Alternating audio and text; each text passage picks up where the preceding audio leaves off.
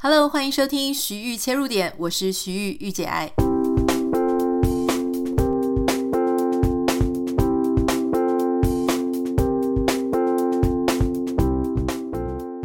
Hello，欢迎你收听今天的节目。今天的是我们一开始决定要进行二零二三年新计划的 beta 版，也就是要开始恢复我们的 podcast 的日更。在今天录音的时候，外面正在下着雨，而且短时间内它都不会停止，所以我 我要先跟大家讲个不太好意思。如果你在收听的时候听到背景疑似有滴滴答答的声音，没有错，真的是有，因为外面在下雨，然后美国都是木造房子嘛，所以那个声音还挺大的。好，今天想跟大家分享的呢是。啊，一个礼拜的一个主题。那我想要谈的这个主题，是我最近非常有感哈，就不管是在网络世界啊，或是整个社会的氛围。原因是呢，我前一阵子大家知道张兰跟大 S 啊两家这个吵得不可开交。那当然，大家就是各各自会觉得说可能会比较同情哪一边嘛。那特别是台湾的民众，可能当然都觉得大 S 比较无辜嘛。那中国大陆的民众，他们也许会比较喜欢张兰，我不太确定了哈。但媒体上是这样讲。那其实当然，这个原本是人家的家务事嘛。可是后来就发生很奇葩的事情，就是张兰她开直播，一天开非常多个小时，然后一边爆她的八卦爆料，一边骂人，然后一边卖她的产品，而且这个就是几亿几亿的在卖哦。我就觉得这个很神奇啊，很强，但是。我我其实当时是觉得说，我自己的想法是，怎么会有人哦，他能够做到这种程度？就是说，他怎么会嗯不太介意外界世俗评价到这种程度？哈，就是说，你一边在讲家里的不好的事情，也许有真有假，然后一边拿出自己的产品，那我觉得很 ridiculous，非常荒谬。但是呢，我也看到台湾有很多。呃，社群上的人他们会分享说，他们很敬佩张兰，因为不管怎么样，他居然哈、哦，他就是个商人。当你以为说泼粪水啊或者什么是你宣泄情绪而已，对他来说，其实他是一个获利的管道。那他们由衷的敬佩他，我觉得他是一个很厉害的 sales，这件事情不容怀疑。可是会不会用到我很敬佩他呢？我觉得我是不会。可是当其他的 KOL 他们在讲说他们很敬佩张兰，居然办得到这件事情，他还是一个赢家的时候，在这里我会打一个 question mark，我打一个问号哈。为什么呢？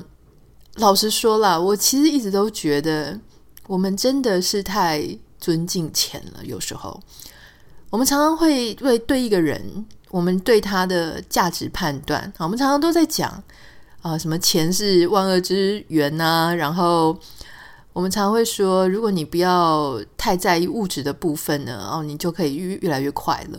可是，当我们在评价一个人他是否成功，好，他是否达到这个很有成就，我们常常下意识的就会去用他所赚的钱来当这个 KPI，然后来当这个标准。例如说，如果你不是很喜欢那个人的作为，就算他赚了几亿，哦，你你知道这世界上有这样的事情发生，你会觉得哇，有个惊叹。可是你不会去尊敬或是崇敬这样的人，除非你把钱摆在你评判一个人的首位，对吗？所以老实说，为什么以前会有一句话叫做“笑贫不笑娼”？这什么原因呢？因为他们觉得贫穷是更恐怖的事情，好，那他们觉得娼只要取之有道，而且还能大赚钱，很多人就觉得那有什么关系？换句话说呢，在这样子的价值观里，是远远把钱摆在道德、品德、形象，然后还有其他的一些可能一种风范啊或优雅之前，这个事情。其实没有不对啦，严格说起来，我觉得没有不对。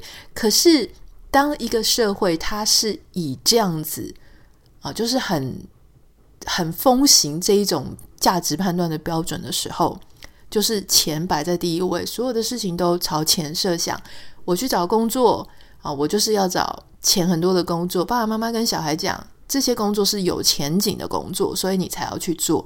这个事情就会造成很多人他内心里不必要的压力。我今天也很想跟大家分享，就是说我们要怎么样啊，让自己过得更快乐一点。最近呢，我就开始在线上课程看老庄嘛。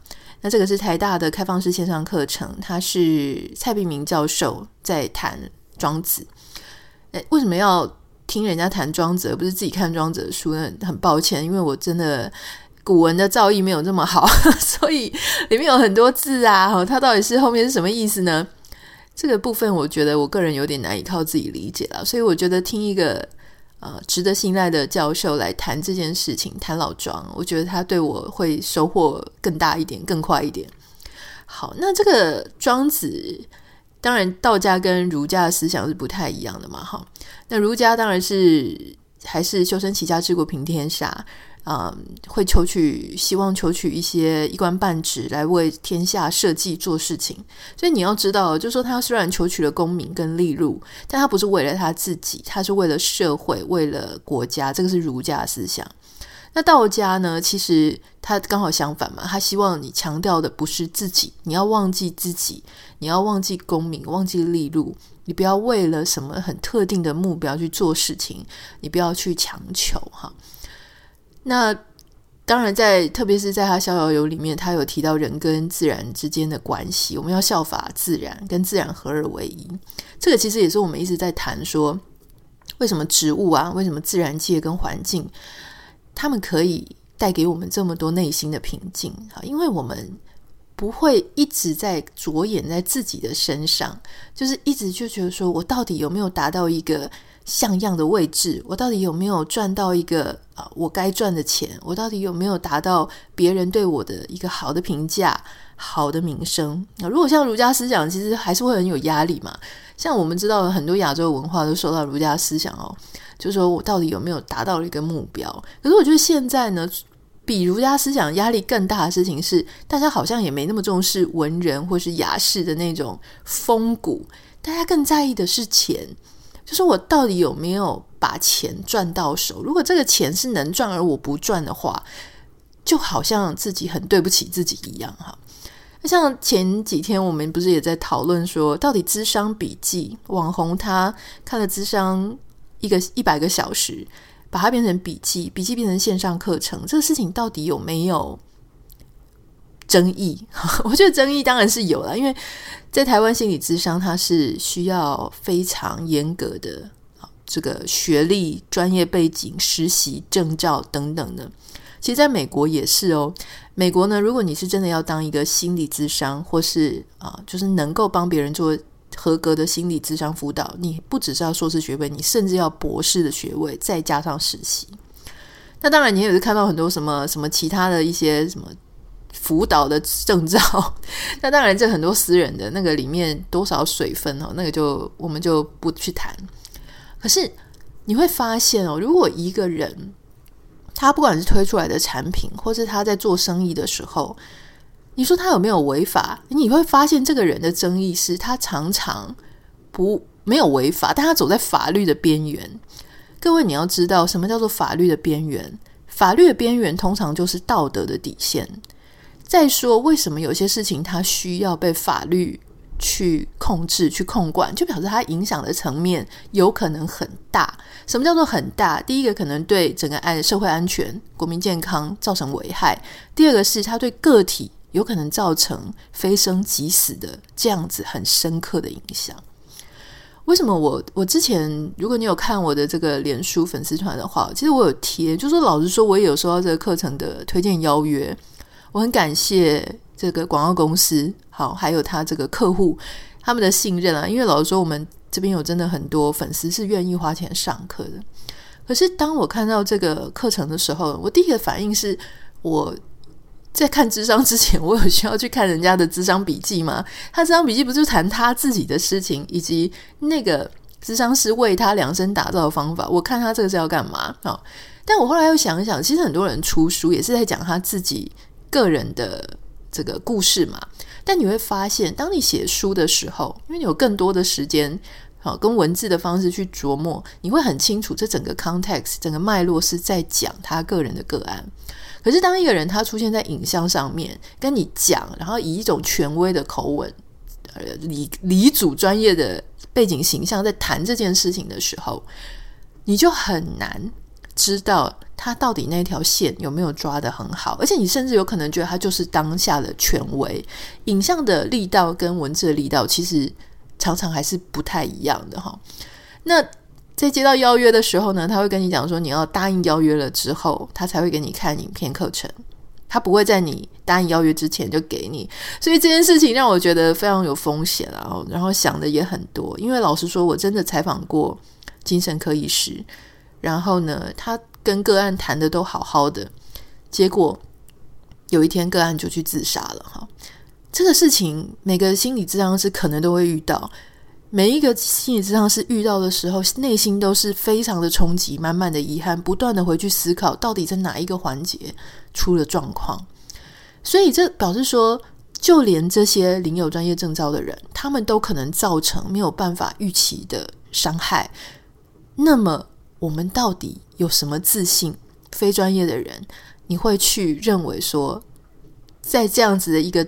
价值兑换下的产品啊，就是交易，他花了上千块给你的，你有什么能力去跟什么自信去为了他看完之后，尤其这种需要看的人，通常内心真的有很大的伤口嘛，哈，你有什么自信去为他负责？所以这个东西它变成商品的时候呢，我就觉得其实他确实，他说他不是要帮人家治伤。可是这个东西走在法律的边缘，道德的底线。如果一个人他在做生意的时候，他一直都是走在法律的边缘、道德的底线，那你其实会毛毛的嘛，对不对？你会想说，那么多生意可以做，那么多产品可以做，为什么老是要做在这种灰色地带呢？我真的觉得有时候不要给钱，不要给收入营收，不要给变现。这么高，主宰了你一切的那种位置，把你的形象，把你的专业，真正的专业背景都都忽视了，完全去追逐钱，好像变成了一个成功的商人啊！当然，我觉得成功商人也值得尊敬。可是，如果那个商人或那个追钱的背后，并没有对整个社会啊，会对他人带来真正的、真正的好处。所谓的真正的好处，我认为是真正的幸福跟快乐，给他一个正确的啊，正确的你所能力所能及，你能够负责的一个建议。如果不是这样的话，哈，那我觉得至少你可以做到的事情，就是你知道你自己有什么不足的地方，什么事情是你没办法负责的地方，然后我们安静，我们不要去追逐那样子的钱。这当然是我个人的浅见啊，就是每个人对于。要不要追钱？他当下是不是真的很缺钱？还是他天生就是没办法控制他自己的，一定要追钱呢？这个事情还是我想因人而异。最近我就在想说，我们到底要怎么样过得幸福快乐的日子呢？那老庄他就说要忘记自己自我嘛，哈。那当然，我觉得这个古人他们所遇到的现象跟社会环境跟我们也是差很多。我们现在呢，因为大家都在一个资本主义社会。然后我们必须要，大部分的人是上班族啊，我们在这个很难不去思考自己、不去思考公民的，又能够跟薪水啊继续和平相处。你说像我们这种做自己个人 freelancer 啊，或是自己做自媒体，有可能，但是自媒体老实说，你要变现，你要真的能够。养活自己，你还是会要去做粉丝经营嘛？你还是要去做一些主题上的筛选，就是你要发表什么文章。所以你真的很难完全不去看别人，你很难完全不去看触及率，完全不看你自己的 engagement。哈，这个事情是非常的困难。所以在当下现代这个社会里面，我要怎么样维持开心？我想跟你分享我我自己的做法哈，而且很很有趣哦。我自己想了一个做法之后。我跑去问我先生，我就问他说：“哎，老公，你觉得一天当中，或是我们在什么样的时刻，你会有满满的幸福感？”我发现他的答案跟我答案几乎是一样的。哦，所以我我在这个我们家 sample 数这么少，可是两个人不约而同讲了一样的答案。在这样子的状况下，我想跟你分享哈，也许也可以让你呃练习一下，或是也许共鸣一下。我自己觉得我我非常幸福的一个时刻呢，是我遛着狗，然后手挽着先生，然后我们走在家里附近啊，就是我们家在乡下，在原野，就前方景色很美，天空很大。然后云是那种紫色啊，然后粉红色啊，因为是夕阳嘛，就是黄昏的时候。那种时候啊，我觉得真的常常让我觉得满满的幸福感。那有时候是在开车坐车的时候啊，我先生载着我后面一只狗，然后我们就是很舒适的在开车回家的途中。为什么这个景象或这种感觉会让我觉得满满的幸福感呢？是因为啊。嗯，我觉得在这种时候，我特别会去想到说，第一个是很安静的状况下，我会好好的，可以好好的感受。那在这种状况下呢，我会知道说，我当下有这么平静的感受，必须要有很多的天时地利人和。例如说，我必须要感谢我先生有一个稳定的工作，我必须要感谢我们没有争吵，我们很有智慧的度过了那一天。我必须要感谢，就是比方说我们家的狗狗身体也是健康的，我们全部人都身体健康。我必须要感谢我的妈妈，她在台湾，她很独立的生活，而且正在很健康。他的朋友们都很愿意哦，就是陪伴他。我必须要知道，我有很好的呃这个公婆的呃，就是我我先生的家人对我们也非常的好。在这样子的各种条件下，我必须要很开心。我现在所住的地方没有战争，没有战乱。在这些种种的条件汇合下，我们才有可能在今天过着平静、感到幸福的生活。但那一种感觉是，我觉得，因为我们是基督徒嘛，好，我很相信神，他供应了我们一个很平稳的生活。我充满了感谢。我对神感谢，我对我们身边的家人朋友愿意供给我们这样呃的，就是我所谓的供给，不是金钱上供应我们，而是他们愿意好好的，就是过自己的生活，也不会来呃，就是造造成各种麻烦。我也感谢他们很健康，我也感谢他们很很啊能够规划他们自己的生活，不至于让我们太烦恼这样。那这种不管是健康，不管是宁静的生活，不管是无余被供应的生活，这些东西我们都非常的感谢，因为你知道这些都不是凭空得来的，这个东西都是大家很努力过他们自己生活，把自己照顾好，而且上天还有他的美意。这些感谢让我觉得非常非常的幸福，因为我觉得自己是有福的人。那我就问我先生，那他的答案跟我差不多，他跟我说他觉得坐在花园里的时候，我们家的花开着嘛。呃，坐在花园里的时候，安安静静的看着鸟在我们家的院子里飞来飞去，天空的云很漂亮，他觉得很很幸福。我说，那为什么当下觉得很幸福？你坐在室内不会觉得很幸福吗？为什么一定要坐在花园里呢？他跟我说，因为坐在客厅里面，你眼见所及，大概都是一些人比较人造的东西嘛，像电视啊、沙发什么。然后虽然那些东西呢，也可以把一个空间弄得很漂亮。可是，当你坐在户外的时候，就是院子啦，半户外，坐在院子里的时候，你所看到的是植物，所看到的是花卉，看到的是鸟，看到的是天空，这些大自然所创造的 生物，每一个都是活着的。那他会觉得说：“天哪，大自然创造的这一些万事万物真的很有趣，真的很美。”他对于他能够成为这个大自然的一份子，他由衷的感觉感谢。然后他也觉得他自己是被供应的哦。那你有发现吗？就是我们两个同时觉得幸福的时刻，第一个是跟大自然有连结，第二个呢是我们感觉到很平静，然后我们觉得啊、这个这个事情真的很值得被感谢。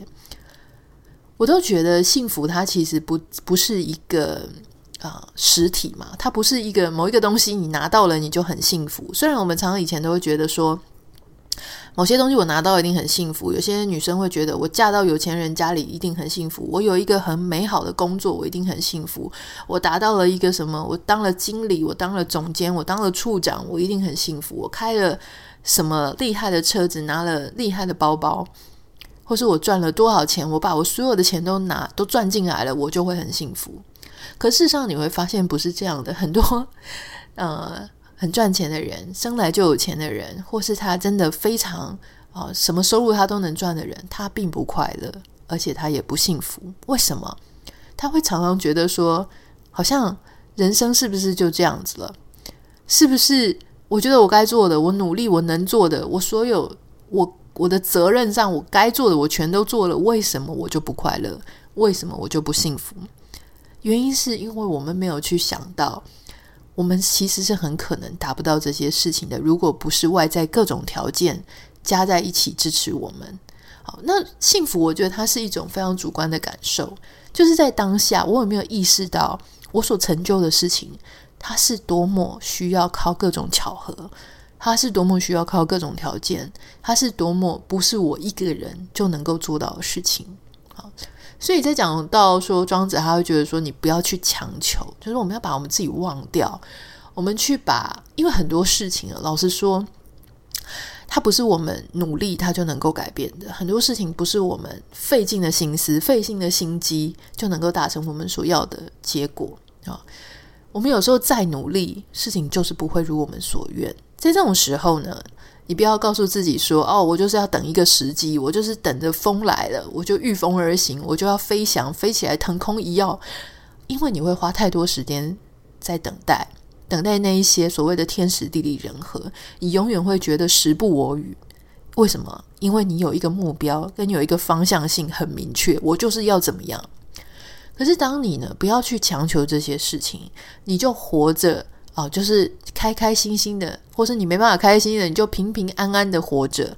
在你活着的时候呢，你偶尔去想一想，其实现在这样子活着好像也没什么不好啊。我要这样活着，其实还不容易呢。需要多少的巧合，需要多少的美意，我才能够活到今天这个岁数，在现在这种状态。那明天的事情到底会发生什么事呢？就不要去强求它。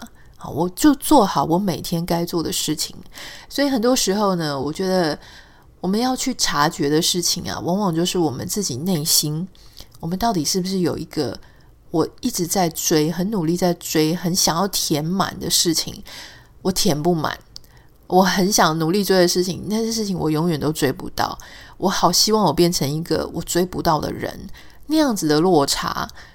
它其实会造成我们非常大的痛苦，甚至可能会引领我们去伤害别人。好，因为当我没有办法跟我自己内心的欲望，跟我内心对自己的期待有达到平衡点的时候，我们就会越来越觉得别人他占尽了我的资源，别人他的好呢都来自于他的幸运。可是你却忘记看看，其实你是多么幸运，你才会今天活在这里做这样的事情。然后拥有身边这一些你所拥有的。今天想要跟大家分享的呢，就是这样子。然后，那当然，我想有些人还是会呃，把他的很多的精力，把他很多的精神放在钱的上面，这没有什么不对了哈。但只是我总觉得钱，它跟快乐呢，本质上是两个完全不一样的事情。我不是说没有钱的人他也能够非常快乐，因为老实说，我自己还是相信。我们必须要在至少啊足够的这样子的底线。如果说你真的完全连吃都没得吃啊，完全没办法温饱的时候呢，其实你要快乐这件事情当然很困难。可是当我们稍微降低我们自己的欲望，降低我们自己的需求，很多事情是其实你不需要，很多物质其实是多的哈。我觉得当我们真的去回去看我到底需要多少，但是我。可以在那个之上稍微多做一点事情，老实说，你就已经拿到真的可以快乐的一张门票。那这个门票呢，也不是说你累积越多的财富，它就越多了哈。这个是今天我们想要跟大家分享的事情。如果你有任何想要跟我分享的话，你可以私讯到我的 Instagram 账号 Anita 点 Writer A N I T A 点 W R I T R。那也麻烦大家帮我们在 Apple Podcast 还有 Spotify 上面的啊、评分上面给我们五颗星，感谢你。那我们就明天再见喽，拜拜。